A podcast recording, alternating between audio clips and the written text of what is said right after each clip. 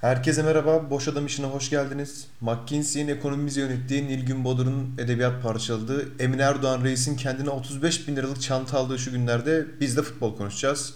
Çünkü köy yanarken saçımızı taramayı seviyoruz. Mayıs 1907'de başlayan ve 2000, 2018'de devam eden Allah Fenerbahçe gerginliğinde bir haftayı daha geride bıraktık. Fenerbahçe evinde Başakşehir'le berabere kalırken Kadıköy semalarında en çok zikredilen isim Allah oldu. Maç sırasında Allah belanı versin oldu. Allah'ım lütfen oldu. Allah'ım sabır ver oldu. Allah'ınız yok mu piçler oldu. Bol bol Allah anıldı. Zira konunun muhatabı Allah'tı. Fenerbahçe'deki değişim rüzgarı istikrarla en yanlış zamanda harmanlanıyor. Değişim okey, istikrar da okey. Ama değişim kimle, kiminle istikrar olacak? Bu kısımda Allah'lık. Volkan Demirel'in kadrodan çıkarılması her ne gerekçeli olursa olsun müthiş bir karar. Arka beşliden eser bile kalmamalı takımda eğer ileri dönük bir plan kurulacaksa. Ama istikrar kokuyla olacaksa mikrofonlarımızı yeniden yaradana doğru çevirmeliyiz. Keza Fenerbahçe Allah'ın insafına kalmış durumda. Kokuya eminim 50 defa denmiştir. Canım hocam, badem gözlü hocam. Fener 7 savunmacıyla oynamaz. İnsanlar Fener'i hücum yaptığı için sever. Ha gayret hocam, daha hücumcu hocam demişlerdir. Ama anlamıyordu genç Filip. Selimiye Sporlu Ercan gibi sahada sırıtan mahallenin o güzel yüzlü çocuğu Reis'te ne bulduğunu bir türlü anlatamadı bize. Fenerbahçe'de 50 tane hata var. Sistem ne olursa olsun iki bekine oyuncular kazandırman gerekirken transfer yapmadın.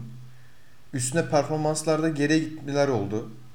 Ee, gidenler tam yeterli değilken, kadro için iyi bile değilken onları aratacak isimler aldın. Takımla iletişimi tamamen kopmuş bir teknik adamdan mucize bekliyorsun.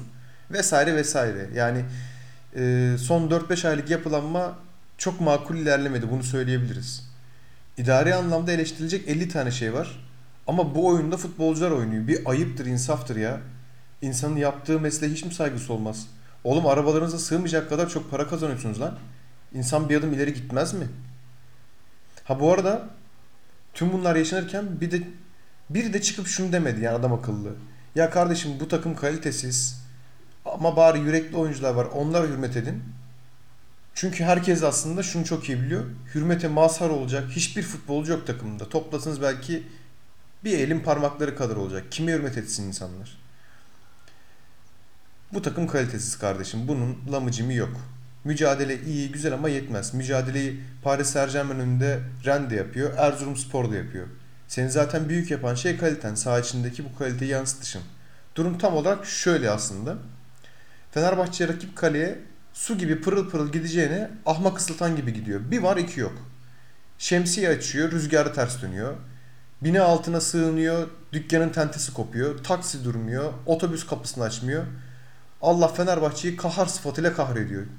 Çünkü Fenerbahçe çok temel bir şey yapmıyor. Dışarı çıkarken havaya bakmıyor. Kışın şort, yazın mont giyiyor, hastalanıyor, aksırıyor, tıksırıyor. Neticede artık şansına kızıyor.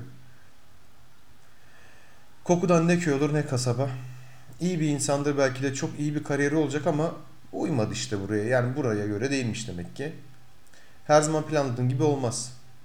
Aklı biraz burada olan bir hoca şunu yapardı. Sahada şarapçı gibi gezen İsla'yı 45 dakika boyunca önünde oynatmazdı.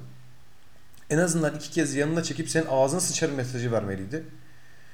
Bu, bunun mesajını Şenol Güneş, Ersun Yanal, Fatih Terim, Pep Guardiola, Klopp, Ancelotti, Simeone ilk adam ilk etapta e, teknik adam takımı diyeceğiniz, lider diyeceğiniz tüm takımın hocaları verirdi bu mesajı oyuncusuna. Yani Koku hakkında söylenecek o kadar çok şey var ki. Bak mesela Fenerbahçe'nin Devlet Bahçeli'yi hatta Kılıçdaroğlu'nu bile solda oynatabilir. Hatta bu ikiliyi arkalı önlü bile oynatabilir. Ama Elif'ten sol kanat olmaz ya. Adam pırlanta gibi. Sen pırlantayı kömür çıkarsın diye madene sokuyorsun. Saha içi performansları da geçtim. Oyuncuların durumlarının hepsini geçtim. Koku kenarda küçük küçük kızışlar yapıyor. İsyan yok, isyana teşvik yok, baş kaldır yok, örgüt liderliği yok. E sen hayır düzen yıkacaktın babam. Git LDP teşkilatına gir, efendi efendi olması gerekeni anlat. Nihayetinde Türkiye'de hocalık Filip hocama göre değil. Bunu artık yönetiminde, camia, zaten camia çok net gördü, yönetiminde görmesi gerekiyor. Fenerlerin aklı Allah'ın da daha fazla zamana çalınmadan yollar ayrılmalı. Zaten şampiyon olamayacağım. Bari kalan onayı yapılandırabilecek, insanları ikna edebilecek birine devredilmeli artık koltuk. Sayın İmparator Bey, Fatih Terim gibi olur bu işler. Yani onun yaptığı gibi yürüyor biraz da bu işler. Kendisini gram sevmem. Ama hocanın hakkı hocaya. Galatasaray eksik gitti, yorgun gitti Antalya deplasmanına. Puan bırakması bekleniyordu. Fatih Terim sayesinde güle oynaya döndü tekrar İstanbul'a. 2010 senesinde İnönü'deki Beşiktaş-Bursa maçına nazire yaptı Fatih Terim. O maçta Ertuğrul Sağlam stoper ikilisi Ömer Erdoğan ve Zapatoşni'yi rakip kaleye gönderip taktiği 2-5-3'e çevirdi. Yani tam anlamıyla tersine çevirdi sahadaki dizilişi. Evet makbul olan bu değil. Ama bazen kitapta yazılanları unutup tahtayı devirmek gerekiyor. Fatih Terim de bunu yaptı. Her başın sıkıştığında buna başvurursan bir gün kötü, kötü cezalandırılırsın.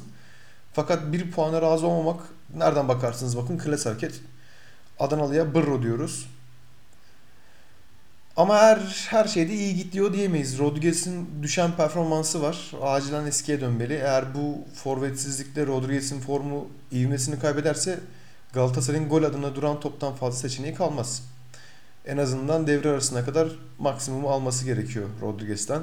Transfer döneminde artık takıma bir iki tane daha opsiyon kazandırabilecek, hücum opsiyonu kazandırabilecek oyuncu transfer etmeliler.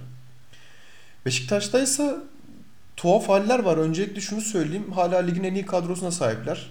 Ama son 3 yılda gelen iki şampiyonluğun etkisi mi, kadronun yaşlanmasının neticesi mi bilinmez. İnanılmaz bir uyumsuzluk var. Caner'in aklı sürekli gol atmakta, gole yakın olmakta. Babel'in aklı saçında. Vida'nın aklı bir var bir yok. Gördüğü kırmızı kartın hiç yani makul taraf yok, izahı yok.